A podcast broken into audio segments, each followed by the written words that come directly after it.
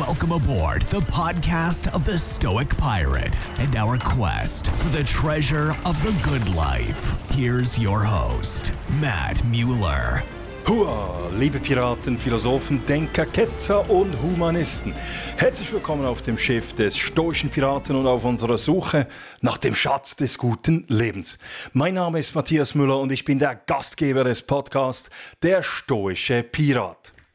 In dieser 105. Folge habe ich einen Gast bei mir, der jede Herausforderung scheinbar mit Leichtigkeit bewältigt. Er ist 46 Jahre alt, Jurist, Familienvater aus Kirschlinbach und vertritt seit 2019 den Kanton Bern im Nationalrat. Lars Guckisberg, der aktuelle Direktor des Gewerbeverbandes Berner KMU und Sympathieträger der SVP, tritt nun zur Wiederwahl in den Nationalrat an.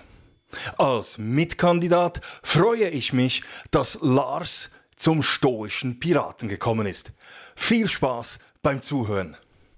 Ja, lieber Lars, du bist jetzt äh, seit 2019, das heißt seit vier Jahren im Nationalrat. Wie hat sich dein Leben verändert in diesen vier Jahren? Ja, mein Leben hat sich schon ziemlich verändert, weil äh, es ist natürlich schon so, man ist äh, viel mehr im Fokus äh, als vorher, äh, vorher als äh, Kantonsparlamentarier, das ist klar. Man äh, hat die viel größere mediale Aufmerksamkeit und dann in Verbund mit meinem Beruf als Direktor der Berner KMU natürlich gibt es auch sehr viele Synergien, gibt ganz viele Bereiche, wo natürlich die politischen Themen zusammenfallen gibt eine große Schnittmenge an Themen und deshalb äh, hat sich mein Leben doch ziemlich verändert. Ich bin viel mehr unterwegs als vorher und äh, habe auch, auch viel mehr Medientermine. Ja, und wie ist jetzt das? Also du hast es gesagt, du bist viel mehr unterwegs, du hast mehr Medientermine. Äh, wie gehst du mit dem um? Also gefällt dir das auch? Es ist wirklich ein Privileg, äh, im Bundeshaus Politik äh, für unsere Schweiz machen zu dürfen. Und äh, ich ähm, ja, freue mich auch sehr darüber, dass, dass ich die Werte der SVP im Bundeshaus vertreten darf. Das ähm, ja, war, war schon länger ein, ein Bubentraum von mir, das machen zu dürfen. Und umso mehr freut es mich, dass ich das jetzt seit vier Jahren ausüben darf. Ja. Du hast gesagt, es war ein Bubentraum. Ja, seit wann träum, hast du denn davon, wirklich hast du schon als Kind davon geträumt, äh, Nationalrat zu werden? Ja, das hat sich so ergeben. Also meine äh, Familie, ich bin, ich bin äh, familiär ein bisschen vorbelastet, wenn man das so sagen darf. Äh, ich äh, habe schon meine Großeltern, meine Großväter waren beides Landwirte und äh, waren politisch auch schon aktiv. Und mein Vater war dann auch Kantonsparlamentarier, war Gemeindepräsident. Und da haben wir als, äh, als Kinder natürlich schon früh sind wir mit Politik in Kontakt gekommen. Wir haben auch viel am Mittagstisch äh, haben wir schon politisiert. Es ging vor allem auch um Bildungspolitik, ging aber auch um, um die Armee, wo, wo diese Armeeabstimmungen natürlich ähm, äh, aktuell waren, wo es um den F-18 ging, wo es um die Armeeabschaffung ging, wo es um den UNO-Beitritt ging und äh, den EWR dann auch.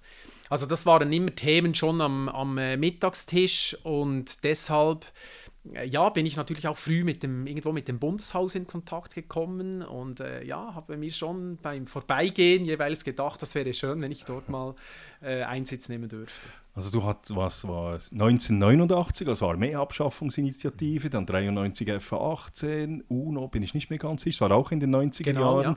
Ja, ja. Die Blauhelme waren auch noch ja. genau damals und das hat dich politisiert und aber hast du dich dann sofort, so mit 18 Jahren, oder wie hast du dich entschieden, äh, in, die, in eine Partei zu gehen? Nein, ich habe mir noch ein bisschen Zeit gelassen. Also ich habe dann ähm, mein Studium absolviert. Nach dem Gymnasium äh, in Bern bin ich dann äh, an, an die Universität Bern, habe dort Rechtswissenschaften studiert. Habe mir dann überlegt, wäre wäre der Weg in die Justiz allenfalls ein Thema. Und dann ist es natürlich auch immer äh, wichtig, dass man äh, sich dort auch festlegt, äh, wie, in welche Richtung es politisch gehen sollte. Ich bin natürlich schon äh, immer geprägt gewesen von Werten eben der Landwirtschaft, der Armee und so weiter und äh, bin auch ländlich aufgewachsen. Und dementsprechend stand die SVP für mich immer im Vordergrund. Aber ich habe mir dann Zeit gelassen, äh, bis ich 23 äh, Jahre alt war. Und äh, dort gab es dann die Gelegenheit, in, eine, in einer Kommission in meiner Gemeinde, Heimatgemeinde Kirchendach, wo ich heute noch wohne, äh, Einsitz zu nehmen. Und dann ich, ähm, bin ich beigetreten äh, und, und äh, habe dort meine Kommissionsarbeit ausgeübt. Aber ich war mit 18 Jahren bereits auf der Gemeinderatsliste und dann äh, auf der SVP-Liste, aber dann noch als parteilos. Also ich war dann einfach, ja, gerade 18 geworden und dann äh, bin ich einfach klar auf die Liste gegangen, aber noch nicht äh, der Partei beigetreten. Ja. Also du hast es gesagt, du hast davon geträumt schon als Kind, du warst relativ äh, früh politisch aktiv, mhm. bereits also mit 18 Jahren auf der Gemeinderatsliste. Dann hat man ja auch gewisse Vorstellungen oder Ideen, Erwartungen, wenn man so in den Nationalrat gewählt wird. Mhm. Haben sich deine Erwartungen bestätigt oder gab es auch Überraschungen? Ja, ich habe schon, sage ich mal, im Großen und Ganzen gewusst, was einem erwartet. Also völlig etwas anderes als im Kantonsparlament ist es ja auch nicht. Es gibt die Kommissionsarbeit, die sehr wichtig ist. Es gibt natürlich eben die Parteien. Austausch, dass man dort irgendwo äh, Lösungen, gemeinsame Lösungen auch erarbeitet. Also insofern, das politische Handwerk war mir, war mir klar. Was natürlich ähm, dazu kommt, und das ist zum einen äh, eine Herausforderung, aber zum anderen auch ein, ein Riesengewinn, also eine, eine sehr schöne Erfahrung, sind natürlich dann die, eben die vier Sprachen und nicht nur die zwei wie im Kanton, Kanton Bern. Und dann auch äh, einfach die, die zusätzlichen Mentalitäten. Ich meine, der Kanton Bern ist sehr heterogen, das ist klar, aber eben, wenn dann das, die ganze Schweiz dazukommt, mit diesen 26 Kantonen, 26 äh, verschiedene Mentalitäten, vier Sprachen, verschiedene Kulturen und ähm, also dieser dieser Kontrast irgendwo zwischen dem Appenzell Innerrödler und dem Stadtgenfer äh, und dem Stadtbasler, das ist dann schon sehr spannend, äh, das zu sehen. Also eben eine, eine, ein Privileg, das erleben zu dürfen, aber dann auch eine Herausforderung, äh, um, um die Menschen, ich finde, man muss die Menschen immer kennen, damit man mit ihnen auch politisieren kann weil man wissen muss, warum tickt jemand so, wie er oder sie eben tickt. Und das ist mir wichtig, dass, äh, dass ich auch weiß, was für Menschen stehen hinter den Politikern und Politikerinnen. Und deshalb ähm, braucht das natürlich einige Zeit, bis man diese, ja, 246 sind es, äh, das, das braucht natürlich Zeit, bis man diese Menschen eben kennenlernt. Und äh, mittlerweile bin ich, äh, finde ich, bin ich so weit, dass ich die meisten kenne. Ständeräte vielleicht noch ein bisschen weniger. Aber jetzt kommt schon wieder ein Wechsel, also es wird dann schon wieder äh, zusätzliche Arbeit geben. Ja, du sagst, man muss die Leute kennen, mit denen man zusammenarbeitet. Jetzt, wie, wie machst du das? Wie lernst du die kennen? Also von außen hat man den Eindruck, wenn man so eine Arena schaut oder etwas, dass da immer nur polarisiert und miteinander gestritten wird. Jetzt, wie, wie, wie wie muss ich mir das vorstellen, das, dieses Kennenlernen? Mhm. Also Politik ist, ist mehr als eben nur Arena und, und die politische Auseinandersetzung. Also gerade die Arbeit in den Kommissionen ist natürlich sehr wichtig und, und prägend. Und es finden natürlich viele Gespräche statt, äh, die eben nicht in der Öffentlichkeit sind, oder? Und das ist auch gut so. Also man kann auch in den Kommissionssitzungen, dort gilt ja auch das Kommissionsgeheimnis. Also ähm, es ist ähm, nicht öffentlich, äh, was dort genau äh, gesprochen, verhandelt, wer wie gestimmt hat. Das ist ähm, bewusst so, dass man dort eben ohne Scheuklappen äh, diese Diskussionen führen kann. Also dort lernt man natürlich schon sehr gut das Gegenüber kennen, äh, auch die verschiedenen Strategien äh, der politischen Gegnerinnen und Gegner ist natürlich schon auch äh, das lernt man am besten in den Kommissionssitzungen kennen. Aber es gibt natürlich dann auch ähm, verschiedene Mittagsveranstaltungen während den Sessionen. Äh, das ist äh, auch ein, ein wichtiger Teil der politischen Arbeit, wo man eben dann vielleicht auch Zeit hat, sich mal über andere Themen auszutauschen. Ich bin äh, auch noch seit einigen Jahren jetzt ähm, Captain des äh, FC Nationalrat und äh, auch das mag jetzt ein bisschen äh, komisch tönen, aber das ist natürlich für mich auch ein, ein wichtiges Gefäß, um dort ähm, irgendwo auf einer anderen Ebene mit den mit den Kollegen äh, in Kontakt zu kommen und, und auch über andere Themen mal zu sprechen und eben vielleicht auch mal vielleicht auch die familiären Hintergründe zu kennen oder einfach die Herkunft ganz allgemein, denn die Werdegänge ist etwas schwierig, das sonst äh, kennenzulernen und das sind alles so wichtige Gefäße, um, um eben zu ähm, zu erfahren, äh, wie man mit den Menschen am besten umgeht, um, um sie für sich auch zu gewinnen. Ja. Du hast vorher auch gesagt, eben, man spürt den Unterschied zwischen einem jemandem von, aus dem Basel-Stadt, äh, Appenzell und Genf. Wie, wie äußern sich diese Unterschiede? Ja, es ist, also die Sprache ist natürlich schon mal sehr entscheidend. Oder es, darf ja jeder oder es soll ja jeder in seiner Sprache sprechen. Wir sprechen zwar auch ähm, die Deutschschweizer sprechen Hochdeutsch, äh, nicht Mundart. Das wäre sonst wahrscheinlich schwierig, schon rein äh, sich zu verstehen. Aber ähm, ja, es ist einfach die, die, die Art und Weise, man merkt, dass die, die Romos sind eher so ein bisschen beeinflusst von den, von den Franzosen, also eher so ein bisschen etatistisch halt, so zentralistisch eingestellt. Dann ähm, die, die Tessiner merkt man schon auch, so ein bisschen äh, Einfluss aus, aus Italien ist äh, auch äh, unverkennbar. Man, manchmal vielleicht auch ähm, ja, in Bezug auf, auf den Stil, wie, wie, man, äh, wie man miteinander umgeht, auch mit den Emotionen, wie man mit Emotionen dann umgeht. Und die Deutschschweizer, das sind ja dann auch verschiedene Teile, oder? Ich denke, es ist klar, ich meine, der, Baselstädter sind dann halt eher von Deutschland noch beeinflusst, vielleicht, äh, ja, ähm, der, denen ist natürlich eben die, die EU steht denen näher als den Zentralschweizern, das ist auch klar. Also das sind so irgendwo Einflüsse, die dann äh, aus, dem, aus dem grenznahen Ausland ein bisschen schon reinspielen, jetzt rein von den Mentalitäten her. Und ich denke schon, dass, ähm, dass man, ich stelle einfach fest, man hat so Kantone, die einem näher stehen oder grundsätzlich nicht, es gibt auch Einzelfälle, wo es anders ist, aber grundsätzlich denke ich, dass die Berner mit den Solothurnen natürlich relativ nahe, auch mit den Aargauern, aber auch mit den Thurgauern. Also das ist schon, äh, ist schon ähm, ja, auffällig und dann die Zentralschweizer natürlich auch untereinander ein bisschen. Also es gibt dann schon ein bisschen so Gruppierungen, wo es äh, in der Natur der Sache liegt. Die Romans sind natürlich viel, viel auch für sich oder, oder kommunizieren dann natürlich auch mehr auf Französisch.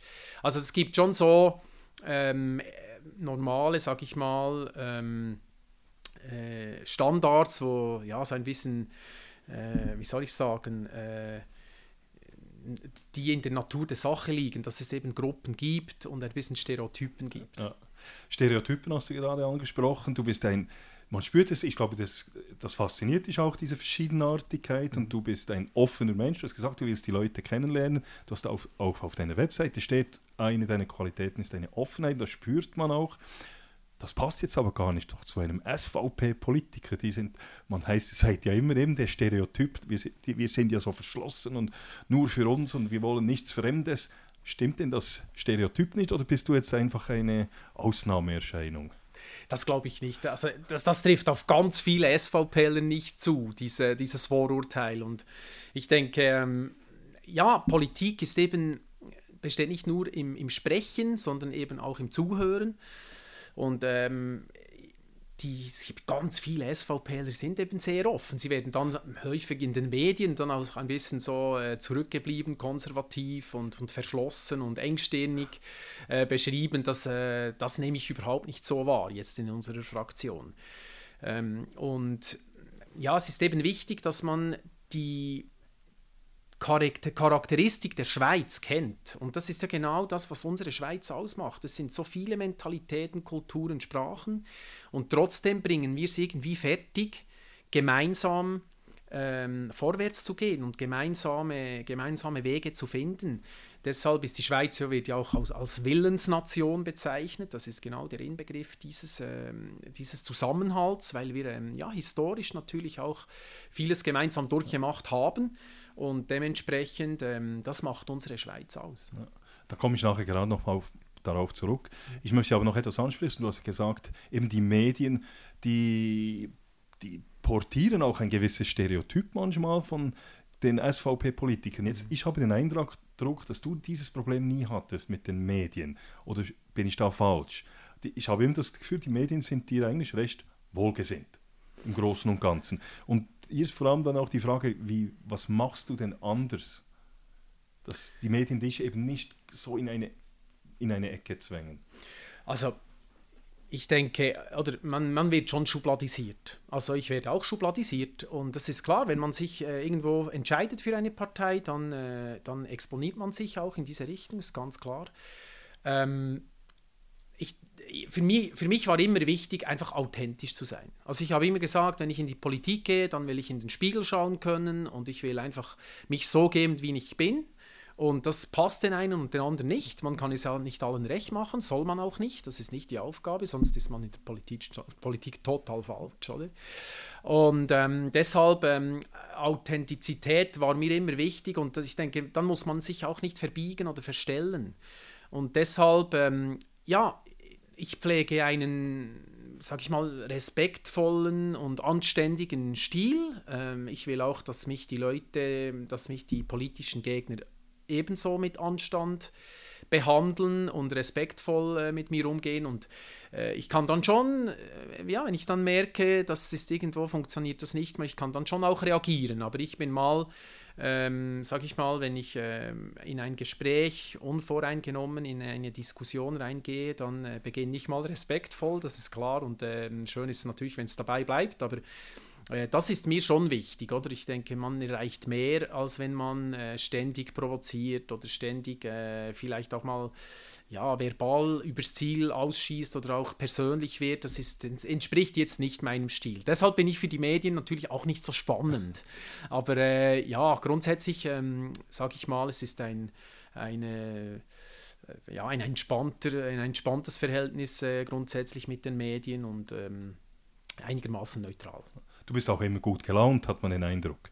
Siehst immer gut aus, du strahlst, du, man hat immer das Gefühl, so eine positive Aura umgibt dich. Wie, wie, ist das so? Gibt es irgend, ist das so? Und wie schaffst du das überhaupt? ja, also, vielen Dank äh, zuerst mal. Also ich, ähm, ja, es ist einfach so, wie ich bin. Ich denke, äh, es ist ein bisschen ein Naturell. Ich, ich, ich, ich versuche das nicht irgendwie äh, damit, damit wie zu, zu spielen oder so, für mich, äh, ja, das ist einfach, das liegt in meiner Natur. Äh, natürlich gibt es bei mir auch Phasen, wo es, wie bei jedem Mensch, äh, wo es einem besser oder schlechter geht, das ist klar. Aber eine Grund, ähm, grundsätzlich positive Grundeinstellung, finde ich, das hilft äh, eigentlich fast in jeder Lebenslage. Und ähm, deshalb, ähm, ja, wenn das so rüberkommt, freut es mich natürlich.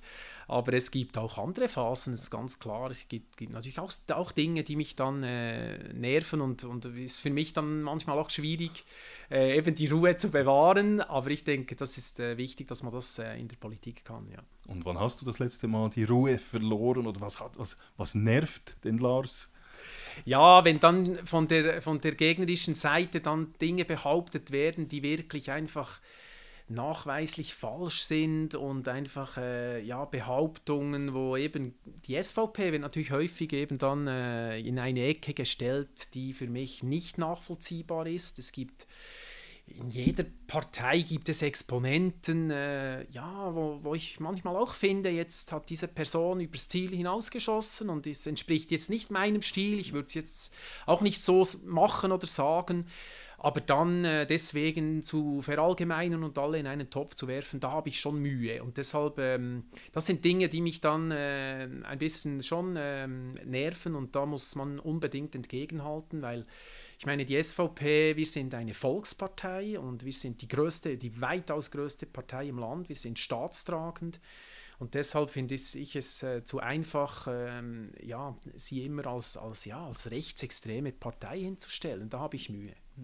Du hast vorher die Willensnation Schweiz angesprochen. Da, wir sind eine Willensnation, ein Erfolgsmodell. Mhm.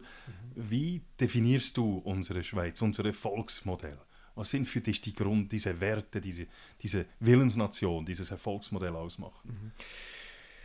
Ich denke, einer der wichtigsten Aspekte äh, für, für die Schweiz, wie sie jetzt heute dasteht, ist der Föderalismus. Also, dass wir ähm, eben mit diesen verschiedensten Kantonen, Mentalitäten, Kulturen, dass wir es doch irgendwo fertigbringen, eine Einheit zu bilden. Und es ist klar, es gibt Momente, wo das mühsam ist, wo es schwierig ist, wo es schwerfällig ist. Und äh, ja, unser System ist natürlich schwerfällig.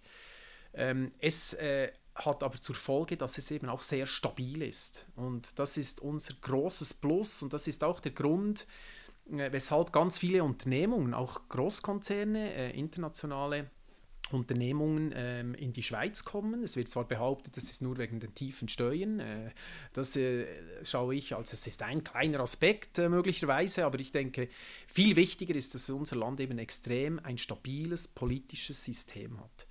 Und dort ist ein weiterer wichtiger Aspekt, momentan in aller Munde, auch die Neutralität. Also die Neutralität unseres Landes, das wir ja seit 1815, äh, dem Wiener Kongress haben, das ist ähm, eine, eine ganz wichtige Errungenschaft, wo wir auch Sorge tragen müssen dazu. Ich finde, die Diskussion, die aktuelle darüber, ist, ist gut. Ich finde, diese Diskussion darf man führen, absolut. Aber wir dürfen nicht vergessen, dass die Neutralität uns in den letzten ähm, über 200 Jahren aus Kriegen herausgehalten hat. Nicht zuletzt haben wir äh, auch der Neutralität eben unser heutiges Standing in der Welt, unser, unseren Wohlstand zu verdanken. Und ähm, deshalb ist es wichtig, dass wir dazu Sorge tragen. Und ähm, Neutralität ist nicht immer einfach, völlig klar. Das sagt auch niemand. Neutralität muss man aushalten können. Es ist natürlich in, in, gerade in der aktuellen Lage nicht einfach eben zu sagen, wir sind neutral. Aber ich denke, jetzt einfach ein über 200 Jahre alter Grundsatz über Bord werfen aus der Situation heraus, das finde ich absolut falsch. Und dann, ähm, die Schweiz hat natürlich auch stark gemacht, dass wir ein enormer, ähm, guter äh, Bildungs-, Innovations- und Forschungsstandort sind. Wir haben keine Bodenschätze, deshalb Bildung ist ganz klar sehr wichtig, vor allem die Berufsbildung. Ich finde, diese Berufsbildung, die kommt etwas zu kurz. Wir müssen äh, aufpassen, dass wir äh, die Berufsbildung als Basis auch unserer KMU ähm, fördern und weiterentwickeln. Das finde ich ein ganz wichtiger äh, Aspekt und natürlich ganz wichtig, auch aus der heutigen, heutigen, Situation heraus, dass wir eine starke Armee haben, eine, eine Landsverteidigung, die den Namen verdient und, äh, und dass wir die Selbstversorgung mit der Landwirtschaft, wir haben eine hervorragende Landwirtschaft, aber wir müssen aufpassen, dass wir sie eben weiterhin haben, weil ein Selbstversorgungsgrad mit Lebensmitteln von, von gut 50 Prozent, das reicht einfach nicht aus. Ja. Du hast die Neutralität angesprochen. Die Neutralität ist ja eine bewaffnete Neutralität, die wir haben. Du hast die Landesversorgung angesprochen. Also wir können ja eigentlich nur neutral sein, wenn wir eine Armee haben, die in der Lage ist, diese Neutralität bzw. unser Land auch zu verteidigen und wenn wir eben eine genügende Landesversorgung haben. Und hier haben wir ja schon Probleme. Und wie, wie denkst du, was, was wären da Lösungsansätze für die nächsten, ja, nächsten, das muss jetzt relativ rasch gehen, habe ich den Eindruck. Mhm. Also wir haben Lücken. Oder siehst du es anders? Also wir, meiner Meinung nach, wir haben Lücken in der Landesverteidigung, wir haben Lücken bei der Landesversorgung wo, wie könnte man diese Lücken so rasch wie möglich äh, äh, füllen? Mhm. Ja, also das ist, äh, das ist ein, eines unserer größten Probleme, das wir momentan haben. Wir ähm, haben jetzt zwar schon beschlossen im Parlament, dass wir diese, dieses Armeebudget aufstocken auf 1% des äh, Bruttoinlandprodukts bis 2030. Und ähm, das wird jetzt aber schon wieder aufgeweicht und deshalb äh, müssen wir schon schauen, dass wir dort mindestens die ja, dass wir unsere Arm Armeeangehörigen auch, auch äh, adäquat ausrüsten können. Schon nur das. Also wir sprechen schon gar nicht mehr von dann zusätzlichen Waffensystemen, Verteidigungssystemen. Äh, das kommt natürlich dann dazu.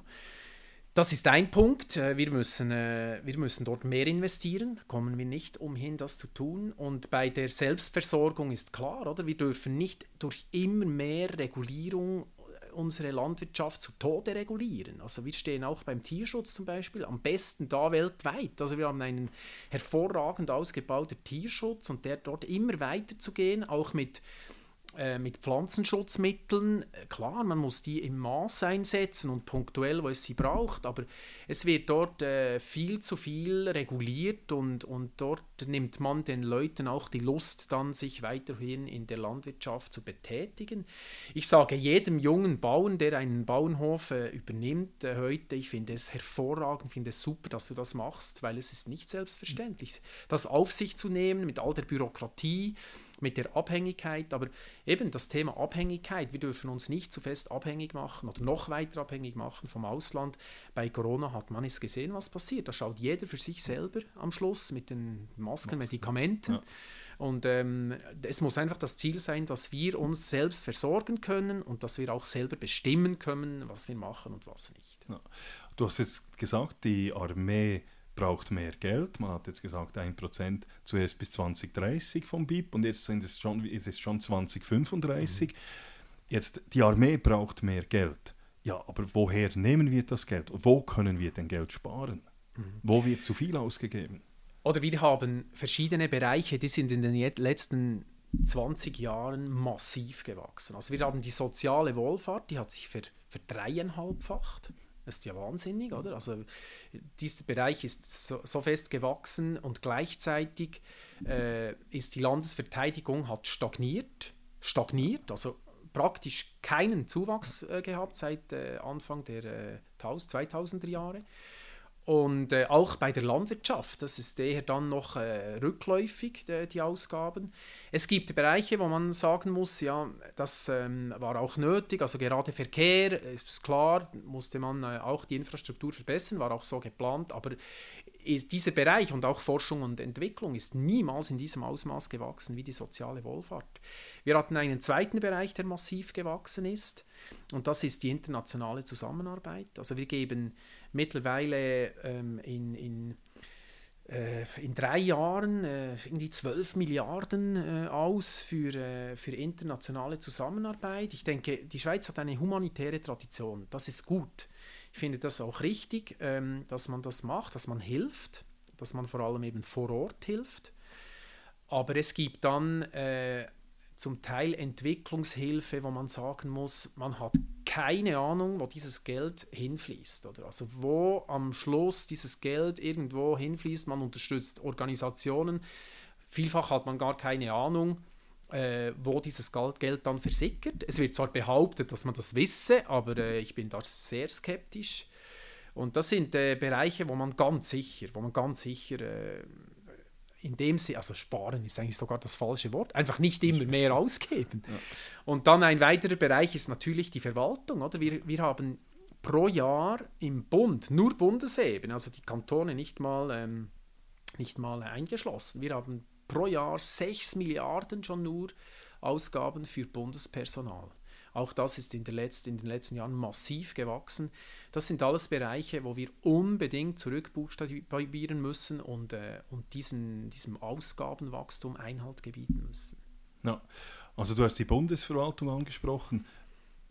Wo siehst du dort wirklich das, das größte Potenzial? Weil die sagen ja alle auch, ja, es braucht uns. Es, es hat ja, man hat das begründet, dass das mhm. gewachsen ist. Mhm. Ja, wo siehst du den Weg? Siehst du irgendwo, wo du sagst, das kann man streichen?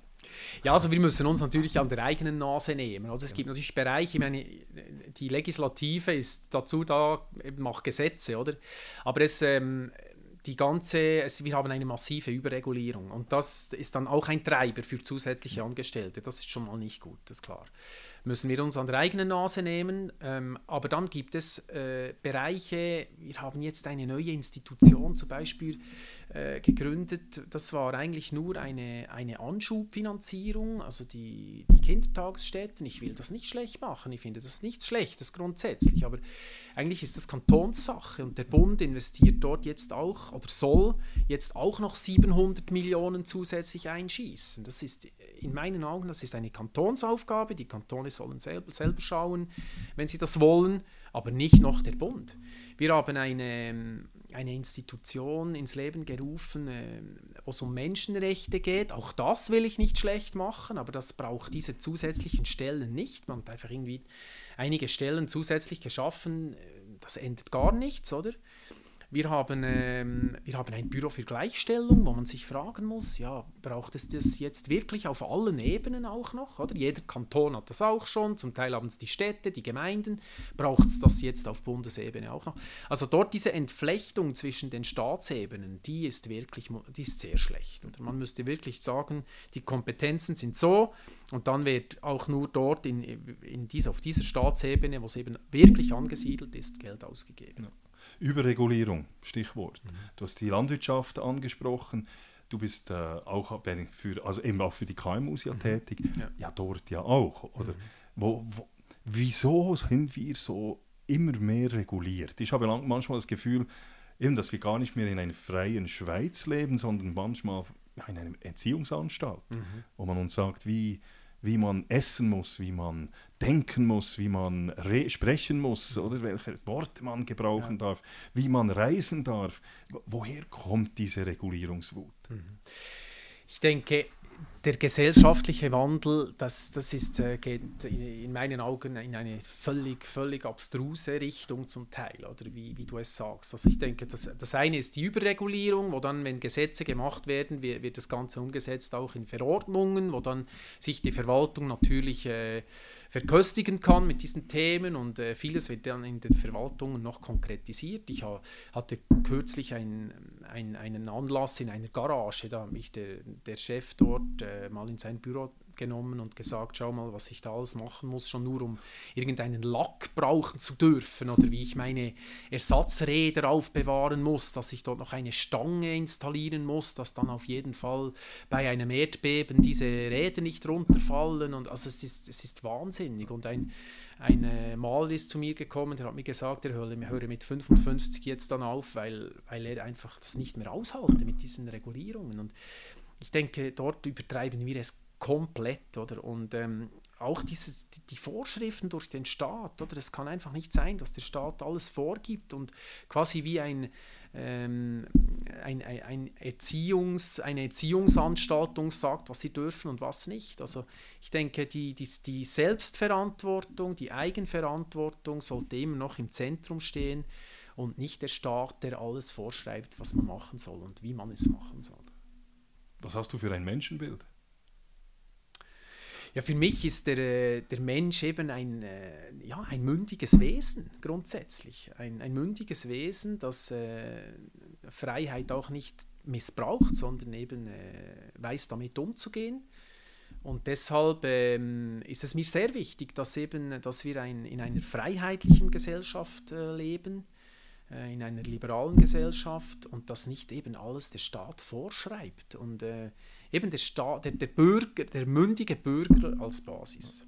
Eben, ich denke auch. Also meine Theorie ist, dass die Etatisten haben ein eher negatives Menschenbild. Mhm. Sie glauben, dass der Mensch nicht in der Lage ist, selber gut zu handeln. Also es braucht eine übergeordnete Institution, also der Staat, der ihm vorgibt, was er zu tun hat. Und ich denke, das hat viel mit dem Menschenbild zu tun. Und ich glaube daran, ich glaube auch an das Gute im Menschen, also das Positive. Und dass der Mensch sehr wohl in der Lage ist, richtige Entscheidungen zu treffen. Manchmal macht man Fehler, aber auch der Staat macht Fehler. Und dann sind sie dann noch viel schlimmer, als wenn nur ein Individuum etwas falsch macht. Und das ist ja auch wieder mit dieser, mit dieser Zentralisierung. Ich habe auch den Eindruck, wir sollten viel mehr wieder auf Dezentralisierung setzen. Mhm. Ja, also, und, und am Schluss denke ich, ist das auch, was ausmacht, dass wir Erfolg haben. Wenn die Leute sich entfalten können, frei sein können, kreativ sein können und nicht einfach nur das machen dürfen, wo, sie, wo man ihnen genau vorgibt, wie sie es zu tun haben. Jetzt, ich war, Nadja Umbrich-Pieren war auch bei mir mhm. und wir haben auch darüber gesprochen und sie hat dann auch diesen Begriff Wohlstandsarroganz gebraucht. Sie hat gesagt, wir, haben, wir kümmern uns in der Schweiz langsam um Probleme, die gar keine sind. Mhm. Und die wahren Probleme sehen wir nicht. Hast du auch das Gefühl, dass wir langsam eben so etwas, etwas dekadent werden und uns um Sachen kümmern, die eigentlich gar nicht wichtig sind? Mhm. Ja, absolut. Also diese Meinung teile ich zu 100 Prozent. Ich denke, den, den Menschen geht es momentan wahrscheinlich einfach zu gut, oder? Also wenn, wenn es einem zu gut geht, dann beginnt man sich um, um Dinge zu kümmern, äh, die eigentlich eben gar nicht wichtig sind, anstatt dass man sich auf die wesentlichen Dinge im Leben konzentriert. Und ähm, das ist dann eine Folge davon auch, ist, ist so eine, eine Politverdrossenheit, also dass dann dass man sich dann auch um Politik nicht mehr kümmern will, oder? Und das ist natürlich äh, eine Folge davon, weil wenn es einem gut geht, was, dann sagt man, ja, ich will nichts ändern, dann lassen wir es so, wie es ist. Und es geht ja und es funktioniert ja und das Geld kommt raus, wenn ich beim Bankomaten bin. Und, äh, ja, und, und es hat immer genug zu essen in den Läden und so weiter.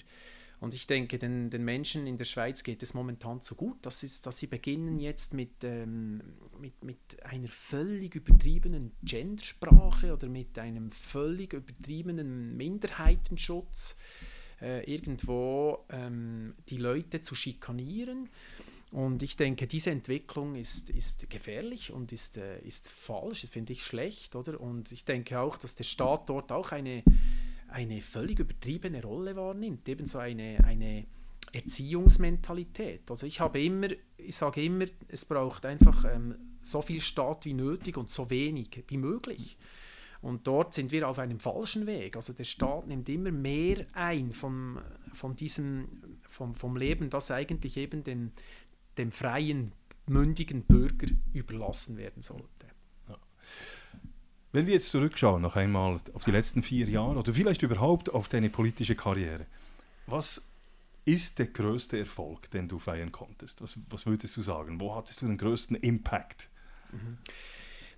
Ich habe mich in den letzten vier Jahren, vor allem jetzt auch aufgrund meines äh, beruflichen Hintergrunds, ähm, mit, mit den Rahmenbedingungen für KMU beschäftigt. Oder die KMU, das ist, ähm, das ist der, man sagt immer, der Rückgrat unserer Wirtschaft, das Herz, der Motor und auch die Basis eben für Arbeitsplätze. Wir haben äh, zwei Drittel aller Arbeitsplätze äh, werden garantiert durch KMU. 70 Prozent aller Lernenden machen ihre Ausbildung, äh, ihre Lehre äh, in einem KMU. Deshalb extrem wichtig. Und es gibt verschiedenste ähm, Geschäfte natürlich, weil KMU-Politik ist sehr vielseitig. Wir haben im Verkehr natürlich, äh, waren wir erfolgreich, jetzt auch mit dem eben Ausbau der, ähm, der Autobahn ist wichtig. Wir haben auch die Investitionen, die es braucht in die Verkehrsinfrastruktur.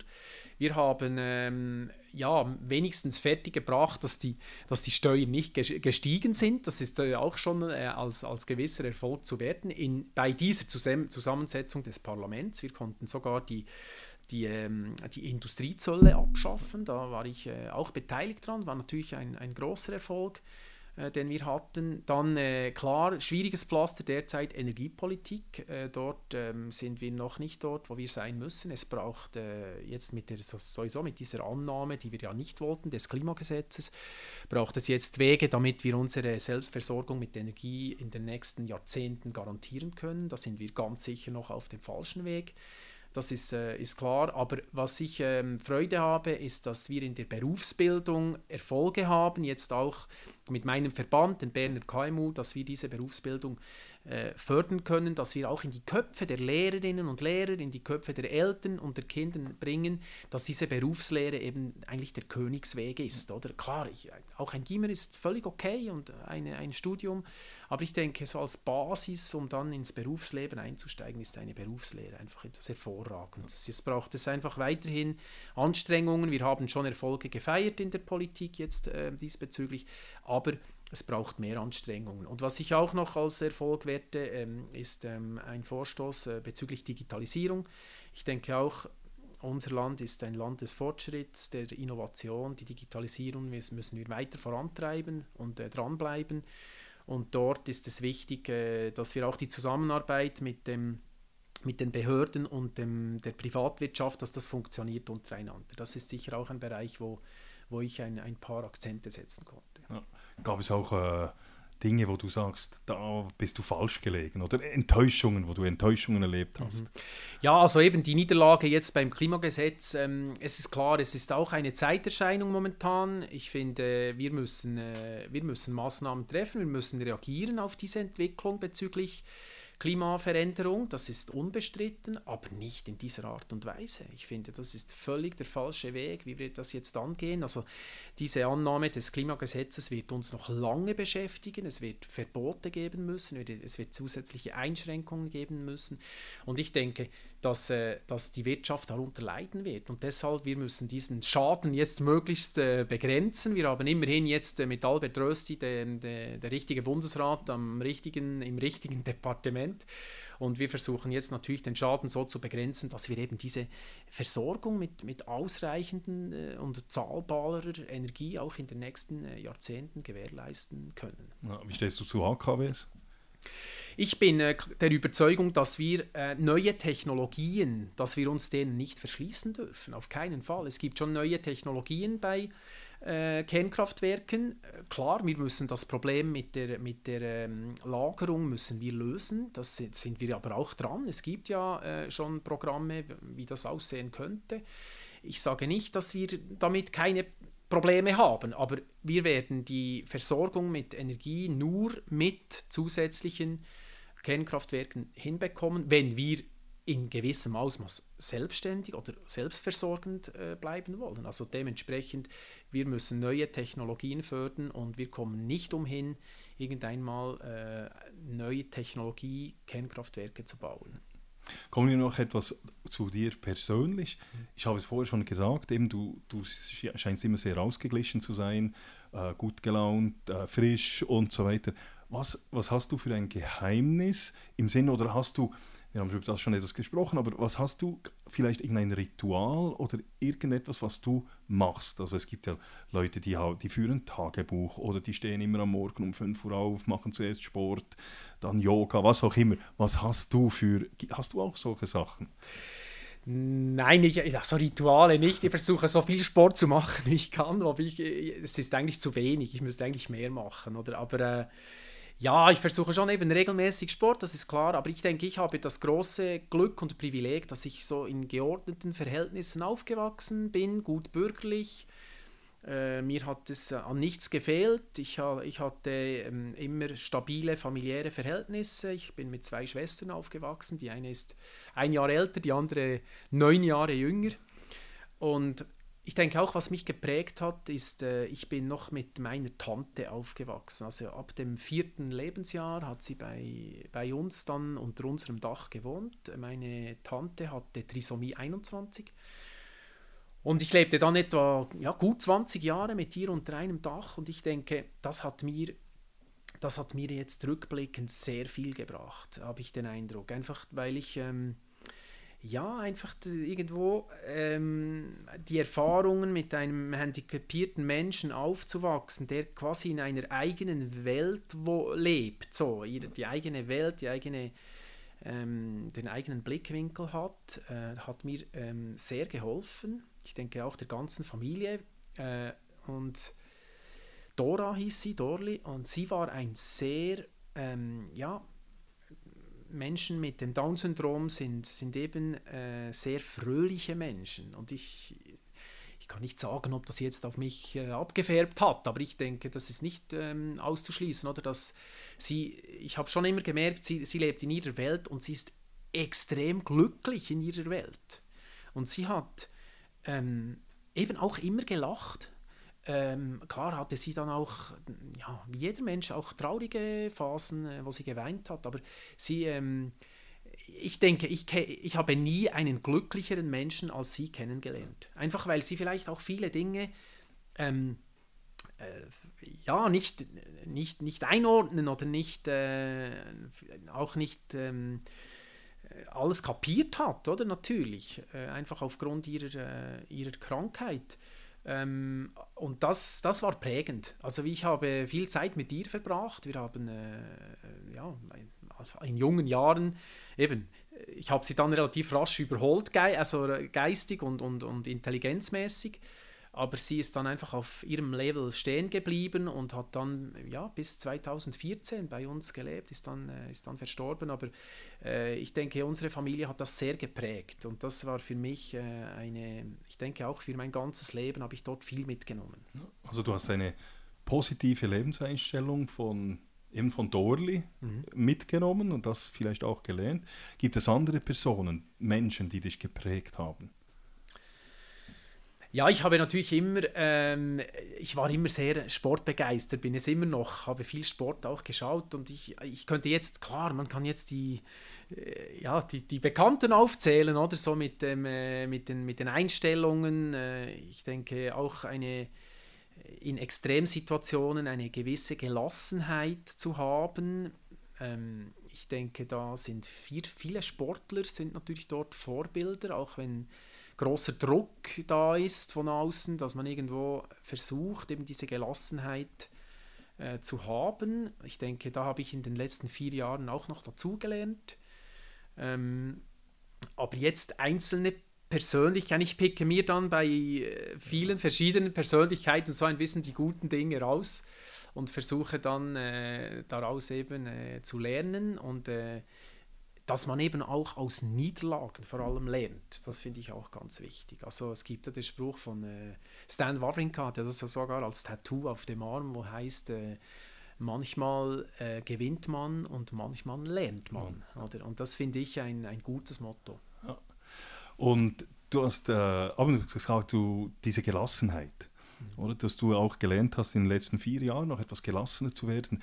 Wenn jetzt dich jemand fragt, das ist ja ein Problem, das viele Leute haben, dass ihnen diese notwendige Gelassenheit fehlt. Was, wenn du jetzt den Leuten sagen würdest, ähm, was wäre ein Tipp, das du ihnen geben könntest, damit sie mehr Gelassenheit haben? Genau, also ich denke ganz wichtig, wenn ich, wenn ich irgendwo eine, eine, ein Referat habe und vielleicht nicht so gut vorbereitet bin, also ganz wichtig ist einfach total simpel eigentlich, oder? Aber da stehe ich dann meistens am Rednerpult, schaue dann in die Runde und warte mal. Einfach mal auch den Mut zur Pause, finde ich etwas ganz Wichtiges. Nicht das Gefühl haben, man müsse jetzt ein, ein, mit Riesentempo gleich zur Sache kommen, sondern mal ordnen, vielleicht noch zwei, dreimal tief durchatmen, doch kurz noch reflektieren, was man sagen will, das finde ich schon mal ganz wichtig. Das hilft mir schon sehr viel. Dann auch irgendwie das Bewusstsein, dass jeder nur mit Wasser kocht. Also was ich auch gelernt habe jetzt in, in diesem Parlament, oder man hat ja die Bilder da aus den Medien und irgendwie habe ich einfach ja festgestellt, es kocht jeder nur mit Wasser. Und auch etwas Wichtiges finde ich, man muss auch man muss auch den Mut zum Fehler haben. Also, dass man, ich habe mich jetzt auch einige Male versprochen, vielleicht das Wort nicht ganz richtig äh, betont, aber ja, es ist einfach so. Man, ich, ich denke, Perfektion ist, hind, also ist hinderlich. Also, wenn man, wenn man immer perfekt sein will, dann wird man es nie zur Zufriedenheit bringen, weil es, es gibt die perfekte Rede oder das perfekte Auftreten gibt es nicht. Einfach auch den Mut, Fehler zu machen ich denke, das macht einem auch menschlich und macht einem vielleicht auch sogar noch ein bisschen sympathischer. Und deshalb, das sind so, das sind so einige Mottos, die, mit denen ich reingehen. Also eben durchatmen mal, dann Pause und dann auch Mut, Fehler zu machen und irgendwie nicht den Anspruch haben, jetzt immer alles perfekt zu machen. Also die Akzeptanz der eigenen Fehlbarkeit sozusagen. Ja, genau. Lieber Lars, gibt es noch irgendetwas, was wir noch nicht angesprochen haben, wo du sagst, das möchte ich unbedingt noch mit auf den Weg geben, den Zuhörerinnen und Zuhörern? Ich denke, ich habe jetzt schon sehr viel gesagt, aber äh, vielleicht nochmal zur Wiederholung. Eben, dass äh, Begegnungen im Leben, vielleicht ist man sich das häufig gar nicht so bewusst, dass diese einem sehr, sehr prägend sein können. Und ich denke, dass auch äh, dass es wichtig ist, ähm, daraus die, die entsprechenden Schlüsse zu ziehen und auch, eben auch bereit sein, irgendwo ähm, Fehler zu machen, auch wenn man nicht, äh, vielleicht nicht der Typ ist. Es gibt einfach die Perfektionisten, aber man muss irgendwie lernen, dort auch äh, Fehler machen zu können. Ich denke, das ist, äh, das hilft einem im Leben weiter und man wird am Schluss wahrscheinlich glücklicher. Herzlichen Dank, Lars. Ich wünsche dir ganz viel Zufriedenheit und eben auch Glück im Leben und natürlich auch Glück bei den nächsten Wahlen am 22. Oktober, wo ich dir von ganzem Herzen wünsche, dass es dir natürlich, dass du die Wiederwahl wieder schaffst, woran ich nicht zweifle, muss ich ganz ehrlich sagen. Herzlichen Dank, alles Gute. Vielen Dank. Ich hoffe, das Gespräch mit Lars Guckisberg hat Ihnen gefallen und Sie konnten den Nationalrat ein wenig besser kennenlernen. Es würde mich freuen, wenn Sie den Podcast Der Stoische Pirat abonnieren würden, ihn auf YouTube liken und ihn auch in Ihrem Netzwerk weiter teilen würden. Besuchen Sie auch meine Webseite www.müllermatthias.ch, Müller mit UE und Matthias mit einem T und H geschrieben. So, that's it. Ich wünsche Ihnen eine ganz tolle Woche und macht es gut. Bis bald. Thank you for listening to the podcast of the Stoic Pirate. Come back again to our quest for the treasure of the good life.